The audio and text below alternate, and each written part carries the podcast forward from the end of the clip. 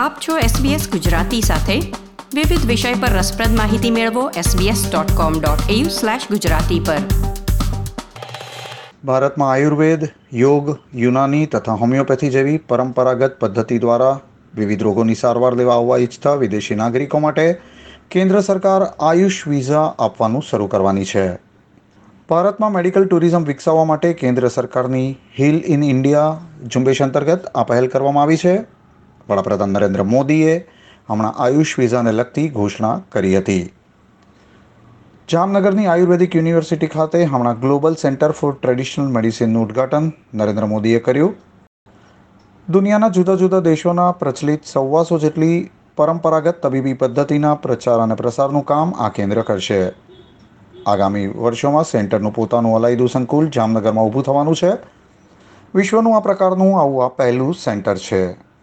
જામનગરમાં સેન્ટરના ઉદ્ઘાટન પ્રસંગે નરેન્દ્ર મોદી સાથે વિશ્વ આરોગ્ય સંગઠનના ડિરેક્ટર જનરલ ટેડ્રોસ ગેબ્રેસિયસ તથા મોરિશિયસના વડાપ્રધાન પ્રવિંદ કુમાર જગન્નાથ પણ ઉપસ્થિત હતા. બુધવારે મોદીએ ગાંધીનગરમાં global Ayush investment and innovation સમિટનું પણ ઉદ્ઘાટન કર્યું.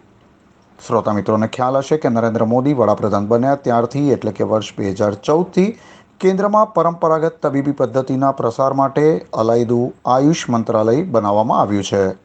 આયુષ એટલે આયુર્વેદ, યોગ, યુનાની સિદ્ધ તથા હોમિયોપેથી. આ મંત્રાલયની સ્થાપના પછીના સાત જ વર્ષમાં પરંપરાગત ઉપચાર પદ્ધતિનો વ્યાપ છ ગણો વધ્યો છે.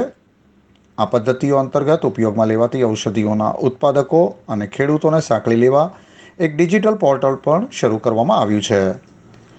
વડાપ્રધાન નરેન્દ્ર મોદીએ કહ્યું હતું કે કોવિડ કાળ દરમિયાન આયુર્વેદિક ઔષધિઓએ દેશના લોકોની રોગ પ્રતિકારક શક્તિ વધારવામાં મોટો ફાળો આપ્યો હતો અને એ પછી એમને આવી વૈશ્વિક પરિષદ યોજવાનો વિચાર આવ્યો હતો. લાઇક શેર કોમેન્ટ કરો. એસબીએસ ગુજરાતીને ફેસબુક પર ફોલો કરો.